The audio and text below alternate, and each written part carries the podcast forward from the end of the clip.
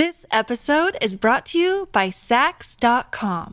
At Saks.com, it's easy to find your new vibe. Dive into the Western trend with gold cowboy boots from Staud, or go full 90s throwback with platforms from Prada. You can shop for everything on your agenda, whether it's a breezy Zimmermann dress for a garden party or a bright Chloe blazer for brunch. Find inspiration for your new vibe every day at Saks.com. I mean, in in fairness to Ham, there were like seven people left in the whole world. so, like you know, there's not there's not many people that can satisfy whatever sexy feelings you're having. um, but still, your dad or your mom is probably the wrong choice. Hey, everybody, I'm Dan McClellan, And I'm Dan Beecher.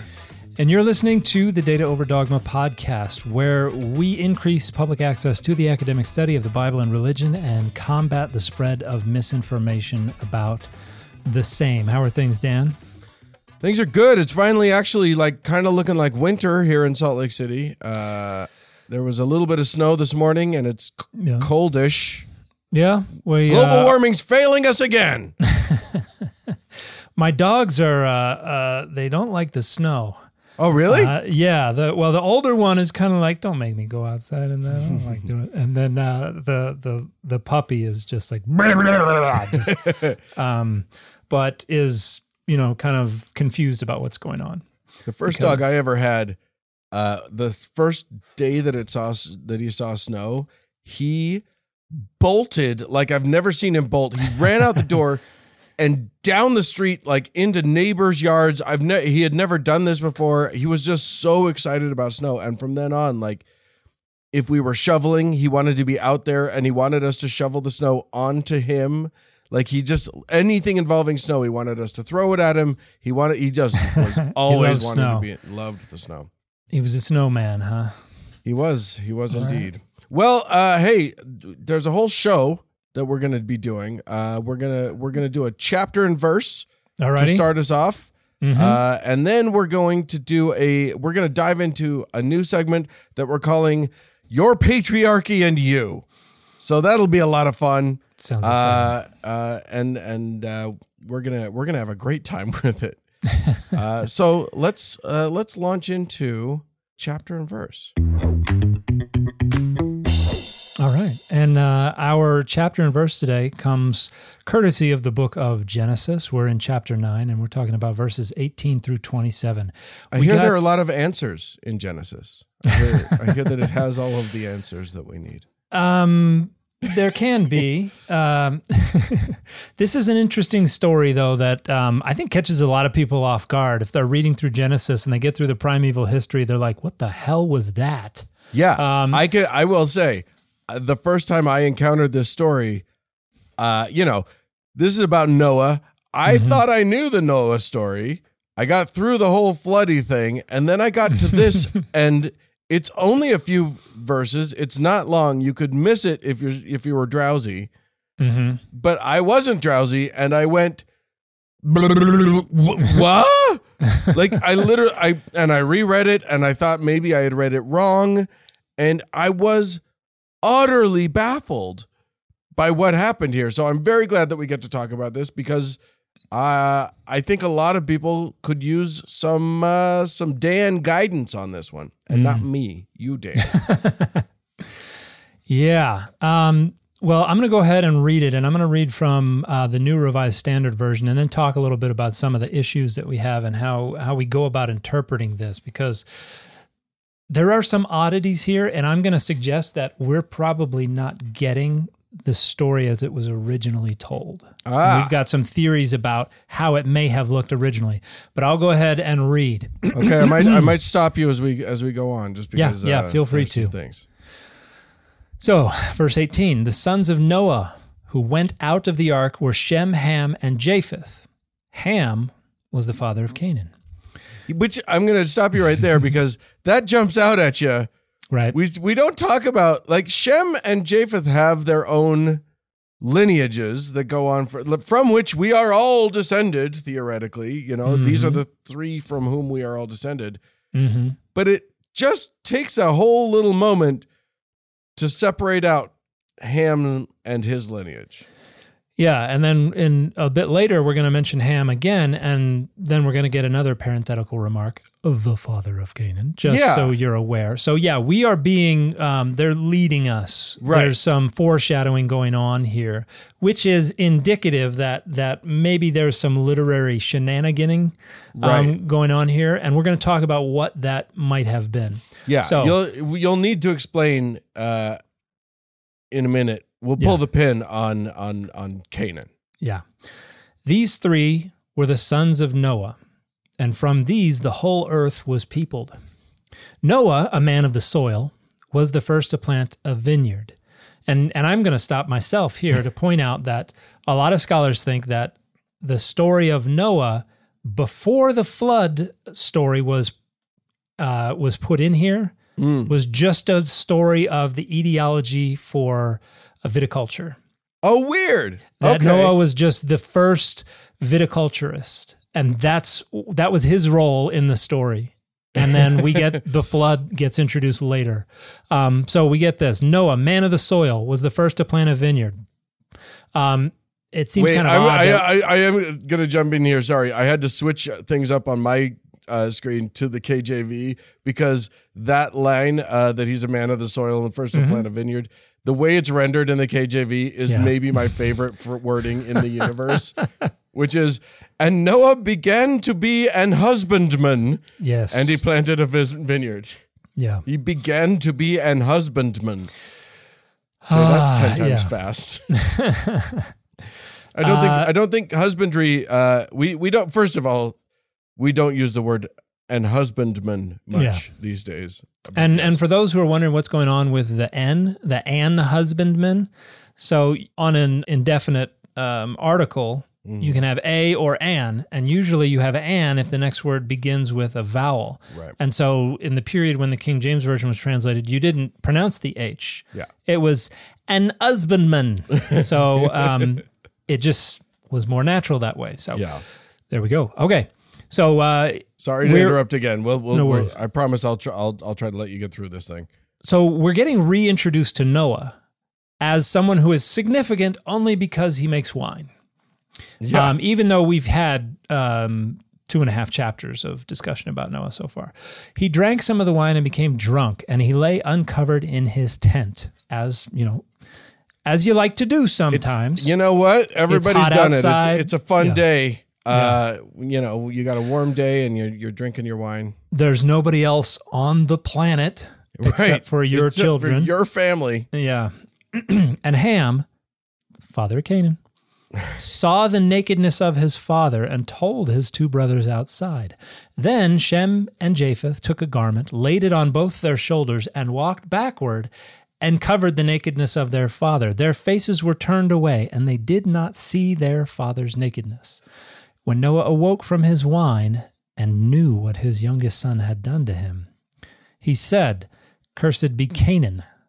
Lowest of slaves shall he be to his brothers. He also said, Blessed by the Lord my God be Shem, and let Canaan be his slave. May God make space for Japheth, and let him live in the tents of Shem, and let Canaan be his slave. And That scene. that is so harsh. I mean, look, I, I don't know how to interpret that other than what it actually says, which is correct me if I'm wrong. Ham accidentally walked in on his dad naked, and his dad was like, okay, all of your descendants for the rest of forever are slaves now uh, because you did something so bad. That is that is a good surface reading of this, but I'm going to raise some questions here. Thank God, because I the surface reading is uh has gives me no comfort. So yes, Well, it's not going to get questions. it's not going to get appreciably better, but we're gonna we're gonna raise some questions here. Okay, so he says it says when Noah awoke from his wine and knew what his youngest son had done to him. Now, when they mention the children, it's Shem, Shem, Ham, and Japheth. In the Hebrew Bible, when they list children, they list them oldest to youngest. Okay, Ham is not the youngest, according What? to according to the way they list them. Shem, Ham, and Japheth. Okay. According to that convention, Japheth would be the youngest. Right. Ham would be the middle child. Sure. But here it says his youngest son had done to him. Okay, now here's another issue. If Canaan is Ham's son, lowest of slaves shall be he be to his brothers. Blessed be the Lord my God. By the Lord my God be Shem, let Canaan be his slave. May God make space for Japheth and let him live in the tents of Shem and let Canaan be his slave. Those are his uncles, Yeah. not his brothers. right. So we got something If funky it- going yeah. on here. yeah, if we're cursing Canaan, then yeah, those that's weird. There is So- a way to resolve this. Oh, ho, ho. And the resolution is that Canaan was the youngest son of Noah, and Ham was not even in this story originally. If you have Shem, Japheth, and Canaan as his three sons, cursed be Canaan, lowest of the slaves shall he be to his brothers, namely Shem and Japheth, his two older brothers, making him the youngest. So a lot of scholars think originally this story was probably about Shem, Japheth, and Canaan. And so our little curse that Noah um, levels against uh, the youngest son was probably just leveled at Canaan. And so this raises the question well, what's Ham doing in here? And one theory is that Ham would, according to Genesis 10 and um, the other genealogies, Ham would be the eponymous ancestor of the Egyptians and other Africans, Ethiopians, and things like that. And so it may be that in order to ensure that, as it says in um, Genesis 9:19, from these the whole earth was peopled, they're like, we need somebody to cover Africa. Let's get this guy Ham, and and we need to stick him into the Noah story. Well, we got Canaan in there right now. Okay, well we'll make Canaan the son of Ham. Now this leaves these kind of narrative incongruities. Um, got continuity problems here. Um, And so that's what, what scholars suggest is probably going on here. What makes Ham eponymous for the Africans? For, Uh, if you you talk about um, and and this is not a uh, a word that is used a lot, but Hamitic people, oh, okay. um, and also in the 18th and 19th century, when European and American Christians were trying to authorize and validate the enslavement of Africans, then this curse became their proof text yeah. the Hamitic curse, the curse of the the offspring of Ham, to be slaves. Well, right there, there you go. We get Yeah, to I have heard that used. Like, like Yeah. I remember that being a, a thing that people talked about.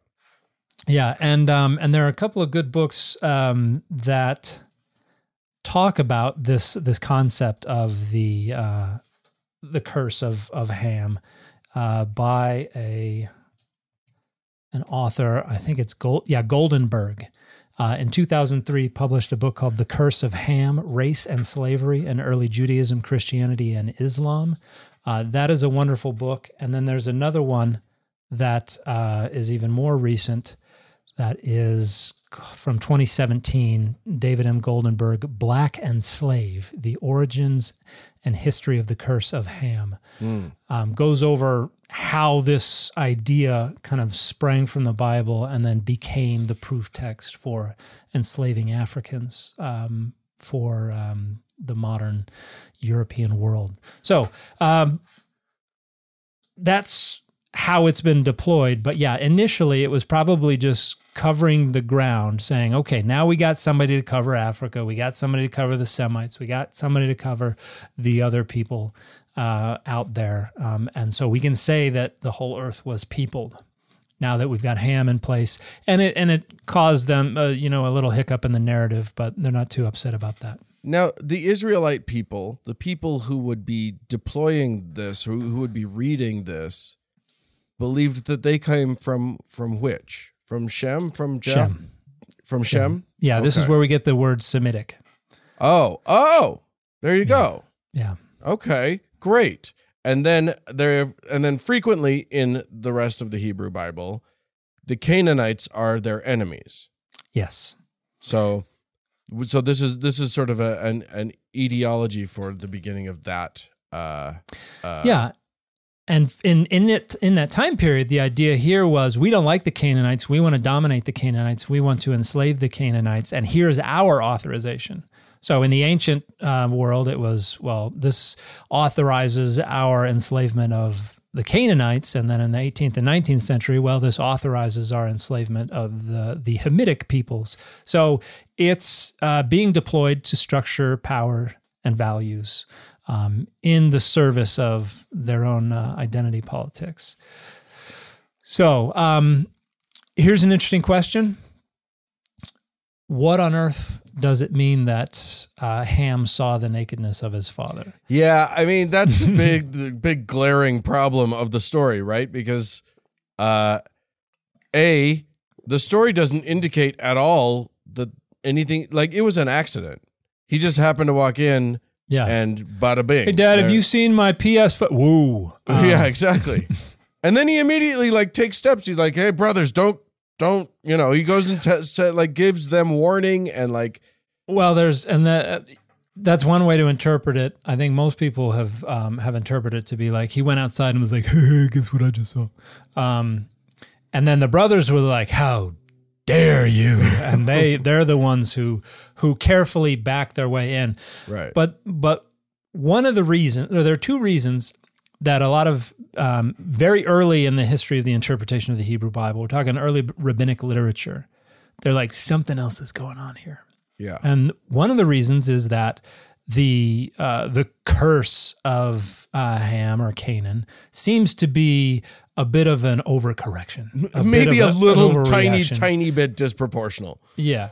Um, and the other thing is, it says he he woke up and knew what his youngest son had done to him, and people are like, well, what if he just walked in and was like, oh crap, and then walked out? How would Noah have known what his son did to him?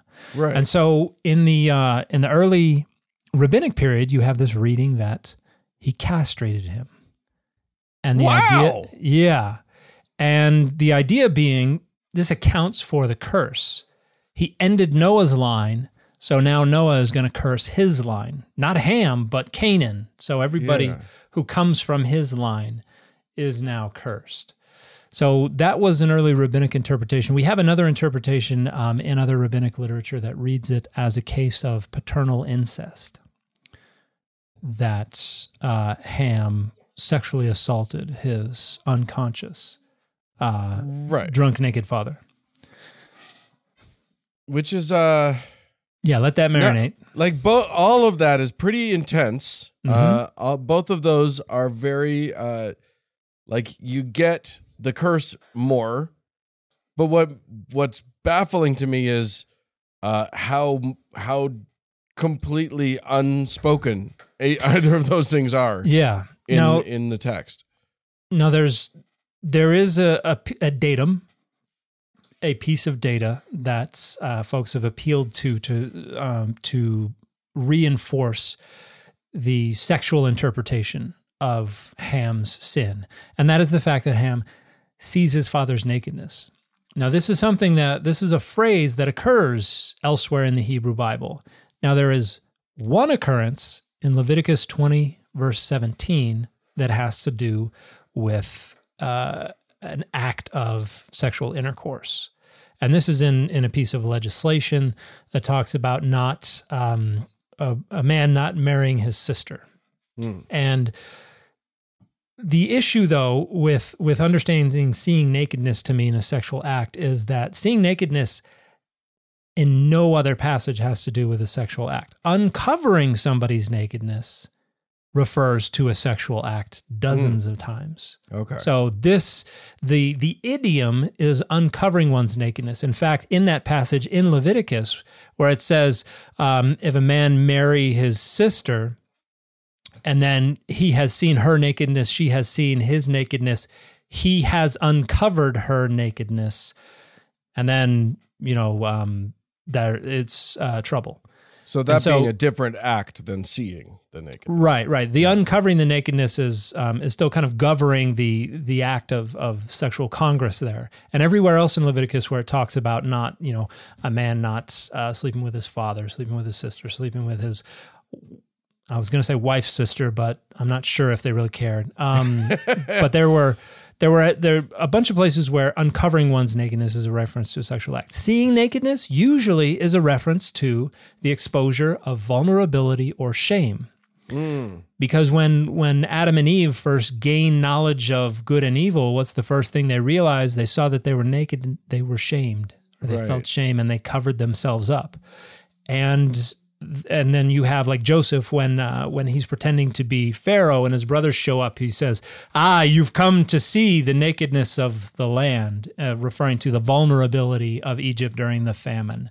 Um, and this and this happens throughout the Hebrew Bible. This idea of seeing someone's nakedness is seeing their shame or their vulnerability and this was this was a serious thing anciently, and still in um, in that part of the world, the idea of uh, nakedness is is considered very shameful, and this was one of the reasons that um, during the um, the Gulf War, one of the things that uh, sometimes soldiers did in in an awful and criminal act was strip their prisoners naked, right, and then take photographs of them, and um, you know make them engage in all kinds of acts while they were naked. And this was considered just supremely uh, shameful. Yeah. And so seeing someone, seeing your father's nakedness, seeing your father's vulnerability and shame, and not protecting it, but actually going and telling other people about it, would have been considered a pretty serious indiscretion at the time. Uh, and so I, I think that is the most likely reading that yeah, it may not make much sense to to most readers today, but yeah, the idea is just that Ham walked in and instead of covering up his father, uh, protecting his honor, he went and spread his shame. And then hmm. his brothers had to go in and cover him up. And the and the story about the brothers covering him up also makes the other readings nonsensical. So if seeing his nakedness refers to castrating him or sexually assaulting him or sexually assaulting his wife how does this fit where they walk in backwards right. with yeah. a garment and they're very careful not to accidentally sexually assault him right they're very careful not to accidentally castrate him they made sure not to not to not to cut his balls off again yeah, we got to walk in backwards, um, avert your eyes. Let's drop this garment over him so we that will, we don't. We will offer no medical attention. Uh, but we will make sure we'll put a nice blanket on you. Yeah. Um, and that'll soak up most of the blood.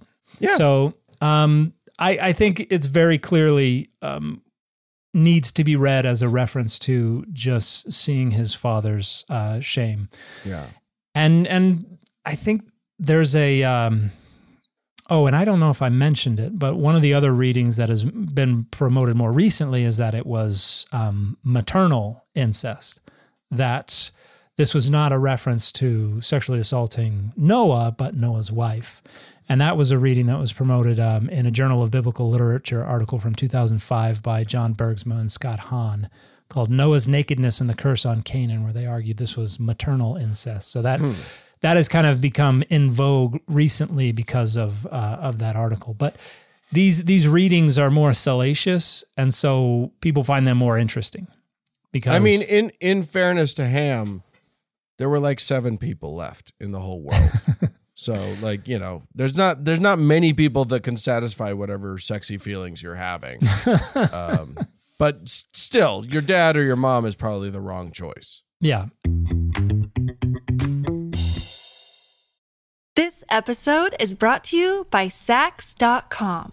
At Saks.com, it's easy to find your new vibe. Dive into the Western trend with gold cowboy boots from Staud, or go full 90s throwback with platforms from Prada. You can shop for everything on your agenda, whether it's a breezy Zimmermann dress for a garden party or a bright Chloe blazer for brunch. Find inspiration for your new vibe every day at Saks.com. Another day is here, and you're ready for it. What to wear? Check. Breakfast, lunch, and dinner? Check. Planning for what's next and how to save for it? That's where Bank of America can help. For your financial to-dos, Bank of America has experts ready to help get you closer to your goals. Get started at one of our local financial centers or 24-7 in our mobile banking app. Find a location near you at bankofamerica.com slash talk to us. What would you like the power to do? Mobile banking requires downloading the app and is only available for select devices. Message and data rates may apply. Bank of America and a member FDIC. And when it comes to Noah waking up and, and knowing what his youngest son had done to him, that's kind of a MacGuffin. Yeah. Like Noah has to find out for this curse to to happen. And so if you're you're you're not gonna go through this lengthy discussion of of here's how Noah found out. You're just gonna say, and look, Noah found out. Okay, don't worry about why, but or how Noah found out. Um, and so I, I don't think that creates any any problems for a straightforward reading. So I think we need to understand this on a literary level and not on a historical level. Way too often people are trying to imagine what's going on behind the scenes, what's going on in the minds of the actors and and it's like that's not helping you make sense of a story that somebody wrote Right. what's going to help you make sense of a story that somebody wrote is how do authors think about this? How do authors utilize characters? What Right. literary conventions might be influencing how they're telling the story, the way they're telling the story? Um, well, and and as we've talked about, uh, it's not just you know. First, you have to think about the author, and then you have to think about how this has been transmitted through time. Because it seems to me that the Ham, the father of Canaan, you know, that father of Canaan being inserted a bunch of times, Mhm. That seems likely to be an afterthought that somebody else jammed in there. Right. Is- when they're when it- they're getting the story together, they're like, "Hey man, you left Canaan as the as the one who's getting cursed. And you're telling this story about Ham." And it's like, "Oh, don't worry about it. We'll just say Ham was the father of Canaan, and then that will prime the pump and everybody will be like, "Oh, I got you. That's why Right. cuz he's he's his father." So, um, yeah, I, I think we can see the the um, authorial seams in here uh, as this story is coming together. And so it's not as salacious a reading to say, yeah, Ham saw Noah naked, and rather than protect his father's honor, he went and spread his shame. His brothers um, protected his fa- their father's honor, and so Noah um, said, "I curse you." And um, initially, the story was about Canaan, and later on, they wrote Ham into the story because they needed they needed somebody to be the eponymous ancestor to the Africans, and, uh, and Ham was their guy. So, so we got it's both it's both more complex and more simple. I- yeah. the readings that have been ginned up to try to account for this. I got to tell you, you have not convinced me that this is a good passage. that this is that like anything positive has occurred here, Yeah. or that I should like it at all. No, uh, certainly uh, that's not the the goal of me trying to to clarify what's going on here. I, I had s- uh, something I've noticed recently as um, as on on Twitter. I've gotten a lot more attention from uh, uh, from Christian nationalists and and others. There seems to be an uptick in people who will see a video or a tweet of mine where I say something along the lines of the Bible supports slavery from beginning to end. And they're like, oh, you're saying slavery is good? No, no, I'm I'm telling you what was in the Bible. I'm not saying I endorse biblical morality or or biblical ethics. I'm saying this is what the Bible says. And and so now uh, some friends of mine are like, you should probably put a disclaimer on there just to kind of cut off those those claims. And and I think it's the most ludicrous thing in the world that I would need to let people know. Just because I'm saying the Bible says this does Right. not mean I'm saying this is the word of God and everybody should be doing it. Um, yeah, that Well, but I will make it explicit that uh, the the it is the official position of the Data Over Dogma podcast that slavery is bad. Okay, mm, uh, and as, as as is cursing someone's line uh, forever. Period. Really, I just don't think Yeah. that that's okay. I don't think Yeah. that that's a great uh, thing to do.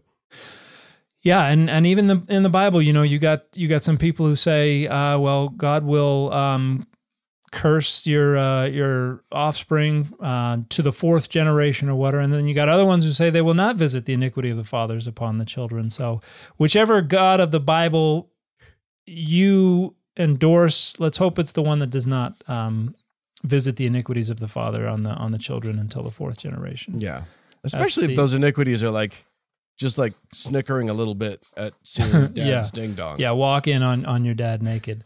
Um, I mean, who uh, you know, let he who has not done that cast the first stone. Um, what is- yeah. I- there- what are the what are the in like there are cartoons and things like that where you have uh, oh like Flash and and what's the what is it Evil Flash or something like who's who's got the yellow costume? Like there's Man, you, you've you're, got you're, Sonic. out of, and- I'm out of my depth on this one. yeah, I, the, they usually have like an anti Uh-huh. character for for some folks. So Says the Um, guy who's wearing a Bizarro Superman shirt as we speak. yeah, at uh, when when we first hopped on, Dan was like. Is your video backwards? No, it's not. What's going on? Um, is the S on your shirt is backwards. Um, yeah, but uh, and so uh, the Bible has your your God and your and your yellow God or your anti God or your right. um your whatever uh, however you want to qualify the hero with their anti counterpart. Um, but yeah, um, We're gonna have to start doing a, a Bizarro God uh, segment on the show. Yeah the anyway. one that uh, yeah when we uh, we talked about that in Revelation a little bit the, That's the true. Bizarro God of Revelation. That's true. So yeah, um, uh, spay and neuter your pets, everybody. and Uh, uh, okay, I think that's a great way to leave it off. Uh, because it's going to lead us, you know, just this talk of nakedness and shame. I think is a great lead in to our next segment. Your patriarchy and you. So, uh, here here's the thing. Uh, recently you got into some some Twitter dust ups, uh, as you are known to do. If as as is my wont. Let's as be is your wont. Uh, you you uh, you occasionally will disagree with some people on on Twitter. Yeah. Uh, or so- um or X if uh if you care what Elon Musk thinks. I will. I don't think I'll ever call it that. I don't Yeah. think I'm willing. My the the book I'm uh, I'm working on a trade book right now, and there's a there's a chapter where I start off with an anecdote and I talk about Twitter, and it's like so and so wrote on Twitter, and then parenthetically I just have or whatever. Um, yeah, exactly. Whatever it is, it's gonna die soon anyway. It's already lost billions of dollars. Anyway, yeah, Uh here's the thing. One of the things that you were talking about uh, was a concept that is near and dear to many Christian and Jewish and uh, Muslim people's heart, which is the dressing modestly of women, yes. the modest dressing of Yeah. of women. Um, it's a Do you know how this all started? Uh, no, I don't. Okay. oh, um, there's a beer company called Conservative Dad. Oh God. and um, the full name is Conservative Dad. I think it's uh, Ultra Right Beer or something like that. Wow. Um, and they released a 2024 Real Women of America calendar. So a pinup calendar mm-hmm. with conservative women like Dana Loesch and and other folks like that who are well known in the conservative world in various states of dress and undress. So it is Sure. intended to be uh, titillating, and a lot of the um, blue checks on Twitter just went ballistic. Uh, called it satanic. Called Oh. this, um, yeah, said that this was uh, soft porn. Um, said it was quote not conservative in perhaps the most vicious cut of all. Yes. Um, and uh, and you had a lot of Christians who just loudly braying about how upset they were that these women would appear in this calendar and they would purport to be conservatives. And and so that then caused all of these Christians to find their let's say find their relief in um, spewing scripture all over Twitter well, uh, about uh, I mean, Yes. this is a tradition that goes back a long way, and uh, and there are uh, a whole bunch. You know, I I went and did a bunch of uh, poking around to find who was saying what about how the ladies should dress. Interestingly, so many of the places that I found, and we'll we'll talk about this a little while later, but so many of them said th- that that men should also dress modestly, but no time was spent on like what that looked like But a lot of time was spent on what women dressing modestly looks like. Right. Uh, and they did. They they.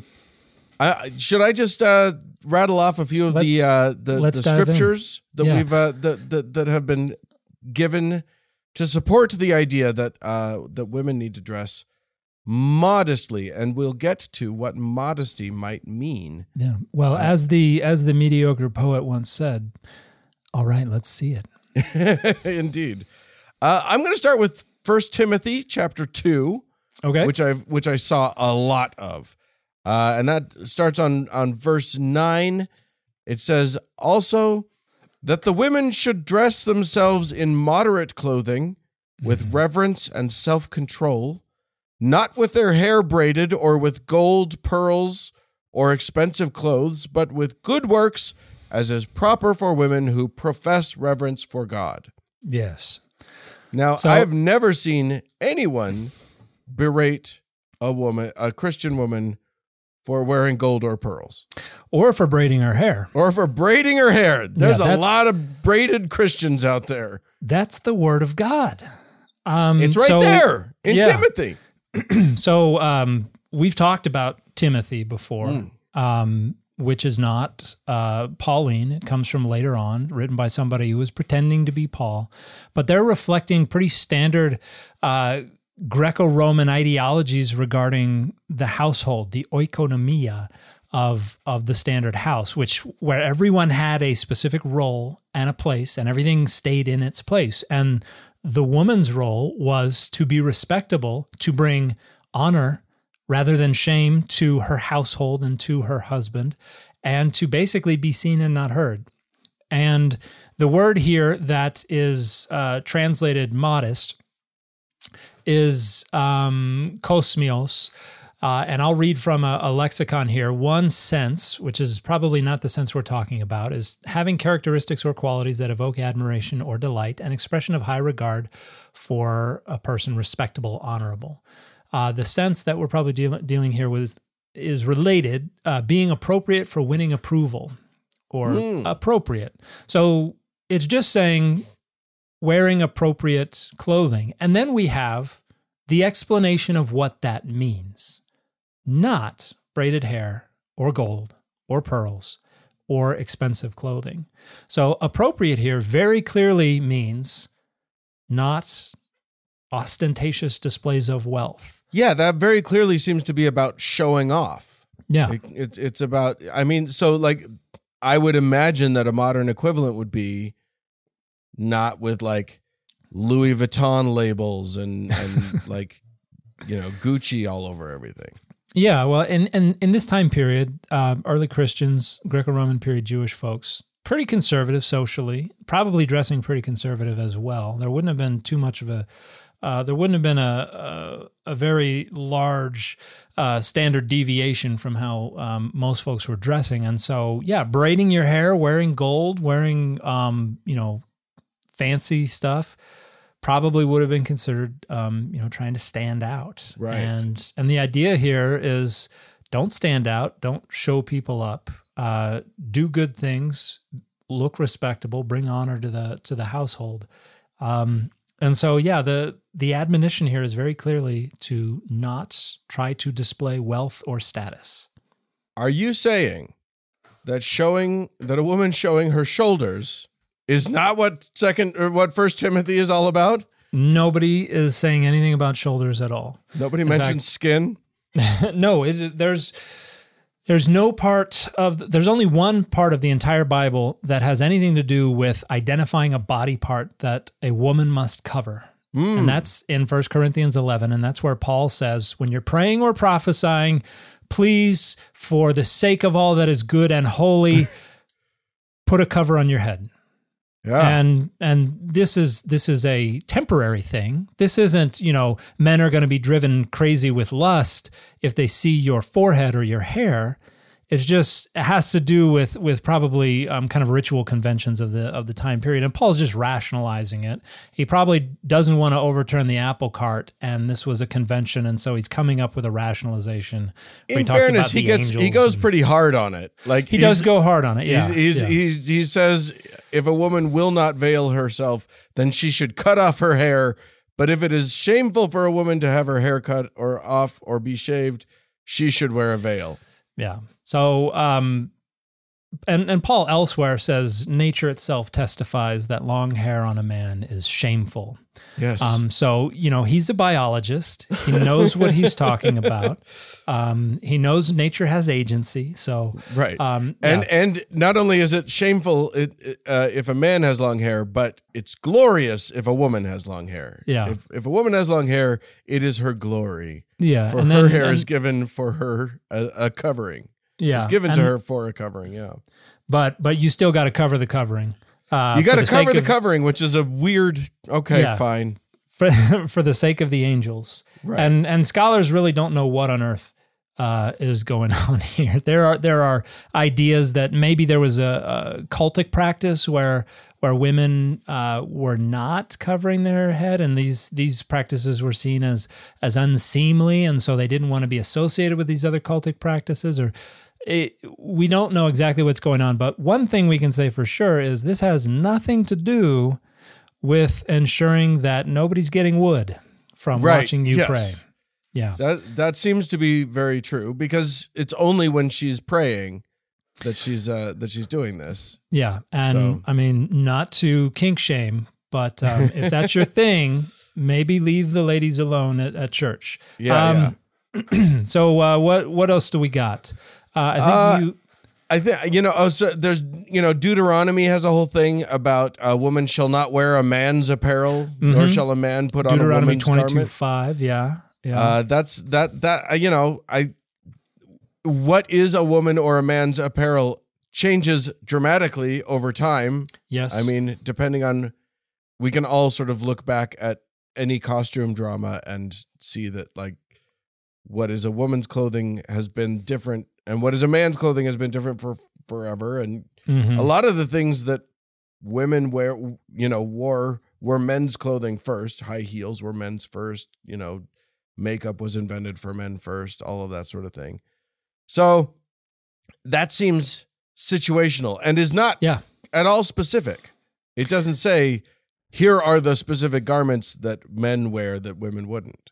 Yeah, and and there, there's also not a parody. Like uh, if it said, "Don't a woman should not wear a man's clothes," and a man should not wear a woman's clothes, like that would be that would be some parody. But they actually use different words to Right. describe each thing, and so this has confused a lot of people. There are some folks that think this has to do with like armor, like women should not put on the work clothes of warrior men um, and things like that. So women need to, um, you know, be in the domestic sphere. They should not go out and and fight battles. I, I, that's reading a lot of extra stuff into it. That's that's not there.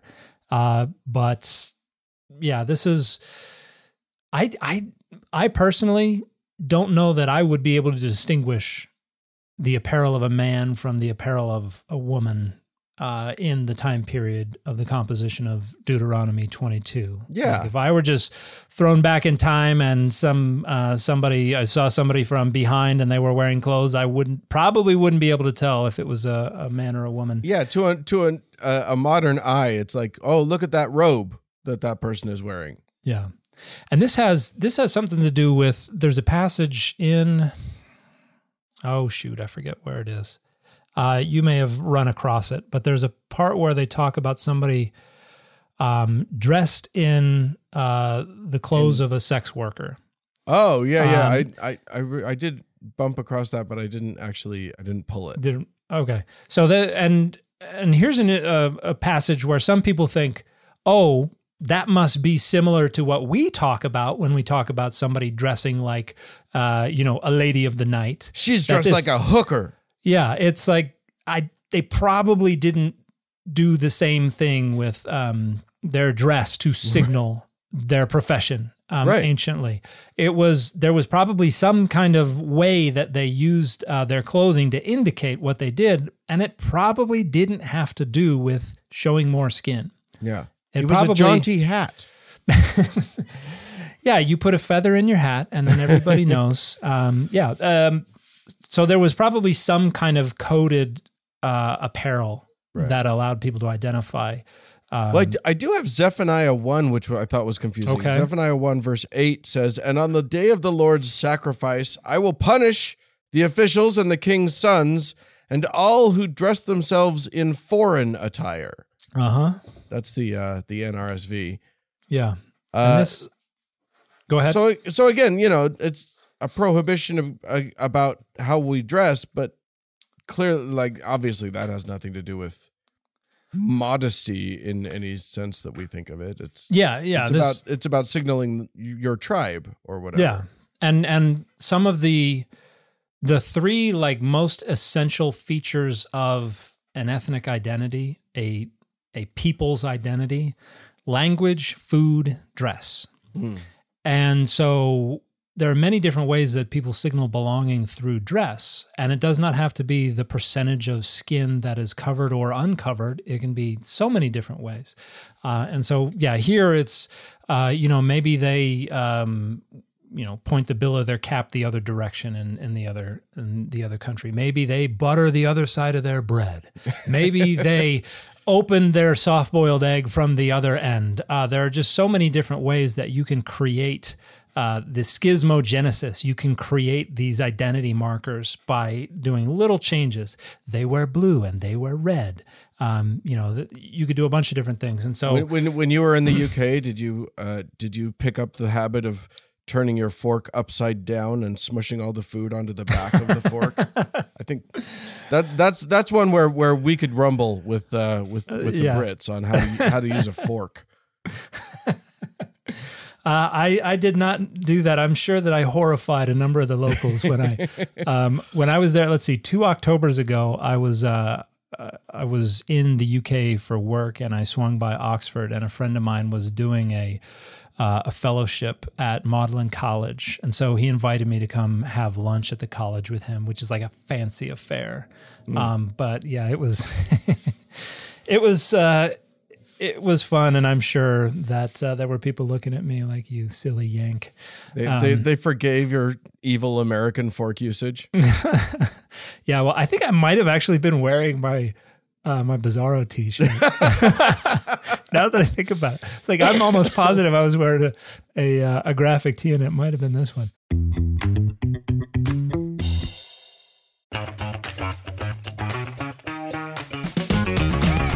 Hey there, I'm Dylan Lewis, one of the hosts of Motley Fool Money. Each weekday on Motley Fool Money, we talk through the business news you need to know and the stories moving stocks on Wall Street.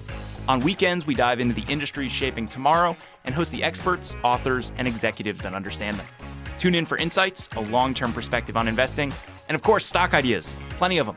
To quote a listener, it pays to listen. Check us out and subscribe wherever you listen to podcasts. I'm Jane Perlez, longtime foreign correspondent and former Beijing bureau chief for the New York Times.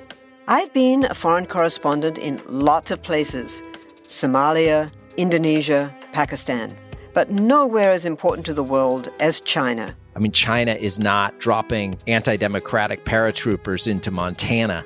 But of course, we did see things like the weather balloon slash spy balloon riveting the whole country for a week. This is Face Off, an eight part series in which we'll take you behind the scenes to key moments in the tumultuous US China relationship. We'll speak with a diplomat, a spy, a tech reporter, a US admiral, even Yo Yo Ma. Plus, my pal and noted China historian Rana Mitter joins the conversation. We'll look at what's driving the two nations apart and explore whether anything can help bring them back together. Face Off launches April 9th. So, um, to uh, to return to uh, modesty, I, I think we've got something in First Peter three, which is basically the same thing that we've got in First Timothy two. Right. Um, do not adorn yourselves outwardly by braiding your hair and by wearing gold ornaments or fine clothing. Literally the exact same three things Right. That is um, that are mentioned in 1 Timothy 2. Rather let your adornment be the inner self with the lasting beauty of a gentle and quiet spirit, which is very precious in God's sight. Aw. And and it's just saying the same thing. That this modesty here is about avoiding ostentatious displays of wealth. And so I, I said something on Twitter that a lot of people um, immediately wanted to try to um, refute me on, but there's not a single passage anywhere in the Bible that tells women they have to cover up their bodies so that men are not driven to lust after them or sexually assault them or uh, just get upset with them for, um, uh, Well- you know, whatever. that is the uh, the thing that you see all the time. That is the uh, the excuse that all of these and you know it's it's not and it's not just men making this argument. Women make this argument to other women as well. Yeah. That somehow, if they dress sexily or in a way that uh, that could encourage men's lust, they are then uh, responsible for for causing their brothers in Christ to stumble. Mhm. You know, there's a reference to in in Romans 14, uh, verse 13 that says, "Let us therefore no longer pass judgment on one another, but resolve instead never to put a stumbling block or hindrance in the way of a brother or sister." Uh, which, yeah, that I mean, you could interpret it that way, but that's not what. That doesn't seem to be what that uh, passage actually says. It's not about women dressing in one one way or another. Yeah, this has this has nothing to do with uh, with governing how how women are dressing. I mean, it's just it just doesn't say anything about that. Ironically, it says don't pass judgment on somebody else. Yeah. Which uh it seems like everyone who comments on how a woman dresses in a negative way like this is is, very much passing judgment on that woman. Yeah, and and what is appropriate or inappropriate is is subjective, is relative. Uh, they're Yeah. they're and it, it's going to horrify a lot of people who have never left the country or never learned a, another language. But there are many parts of the world where um, degrees of nudity that would make us uncomfortable are just part of everyday life Yeah. where that is just the way it is and nobody bats an eye at it. Um, and so if a guy, uh, so there's this guy, um, Joshua Hames on, on Twitter, uh, who is, uh, a, uh, you know, a mustache and cigar, uh, enjoyer, uh, who was says, um, and I, this was one of the tweets that I responded to. He says, I was once put into the position of having to address a woman for regularly not wearing a bra to church on Sunday horrific. Um, Yeah. th- that was my editorializing. Uh, Joshua continues I was accused of body shaming. Pause for gasps. Right. The truth is, it is incredibly unloving to allow a fellow sister in Christ to continue causing brothers to stumble without addressing it. So here we're not even talking about covering your body, we're talking about restraining covered parts of your body. Right. So Right. that somebody else doesn't catch wood Yeah. which is asinine. And Well, that is and- certainly not in the Bible. No, absolutely not. The other thing is the, the thing that's really interesting is that when you delve into this conversation, when you start to look at how this conversation happens, I mentioned earlier how there's uh, there's frequently a, a a sort of compulsory but half-hearted nod to yes, gentlemen should also men should also you know dress modestly Yeah. or whatever. Yeah. But one thing that is never mentioned in talking about how men dress is their bodies. Yeah. Nobody ever says never nobody ever says the word body when they talk about a man's dress. But man, a woman's body is cut, you know, it, oh you have to wear enough to cover your body. Oh, you shouldn't the contours of her body. Oh, the this and that. And it's just like uh that and in all of the scripture that I see cited for this, there's never a mention of the woman's body. The scripture is is completely devoid of that. That is Yeah. just imposed upon it. Yeah. And um, this is today, obviously, the, the this discourse is largely governed by the male gaze. This is about what is of concern and what is of interest to men.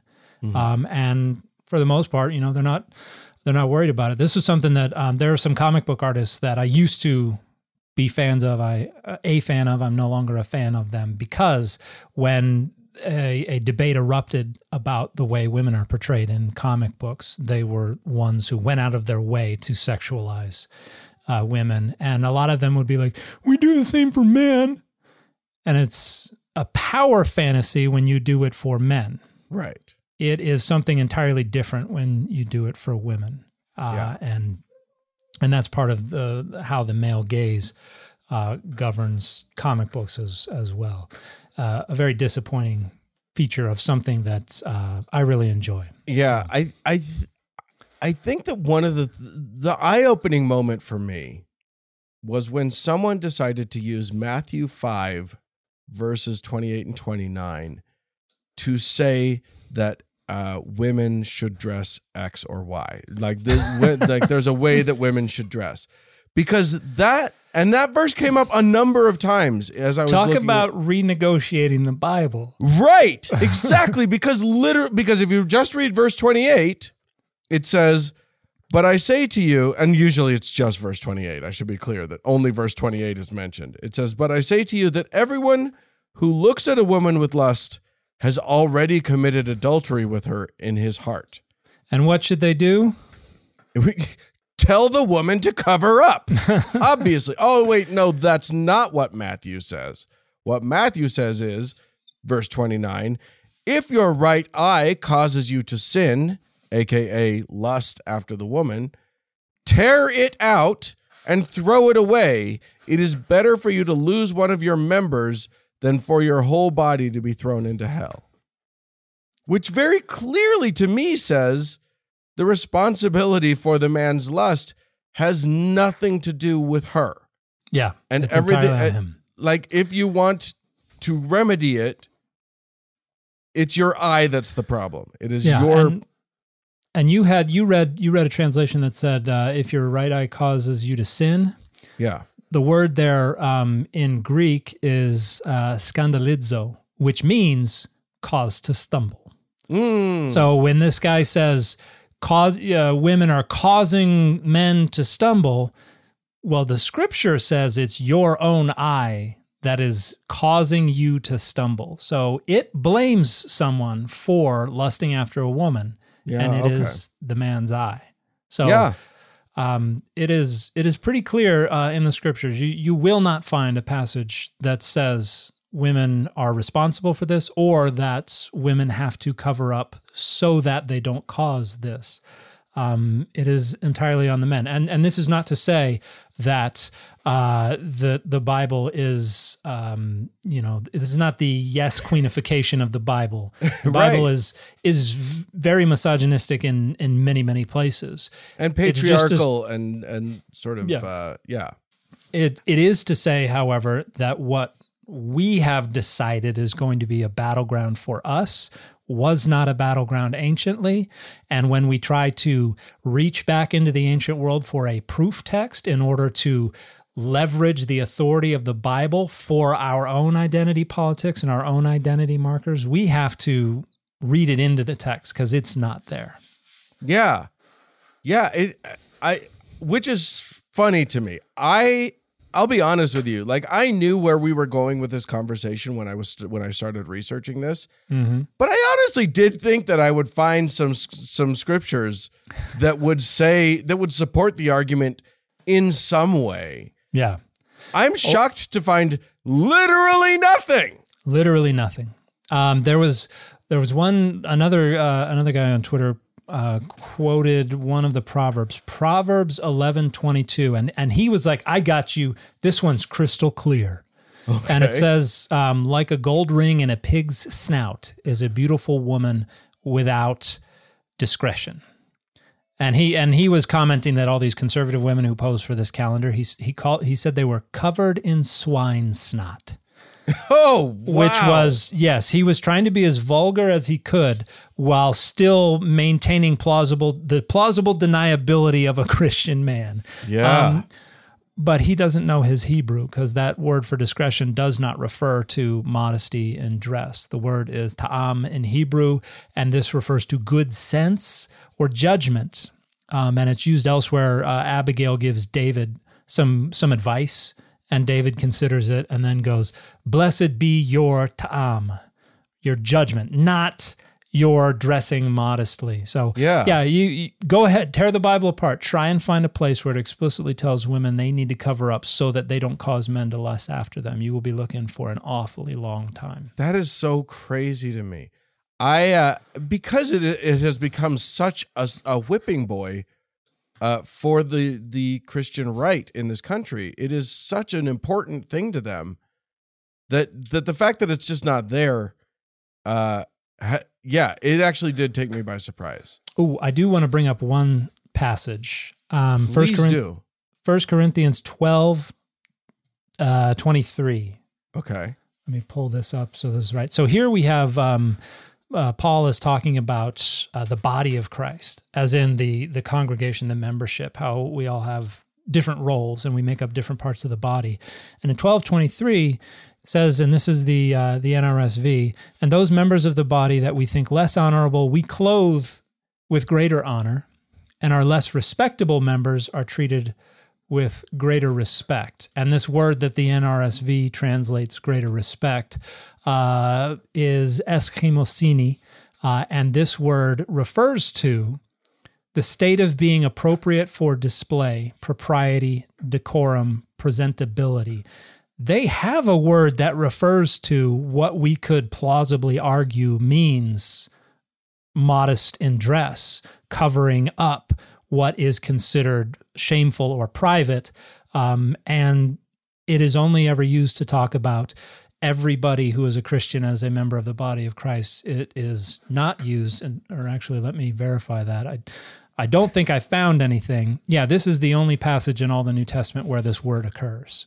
So they have the means to refer to women dressing in a way that is modest in dress, covering up, and they never use it to refer. Do we have any it. sense of where the word modest, when, like how the word, the English word modest, which has the meaning, like, you know, the meaning from Timothy and from, uh, from Peter Mhm.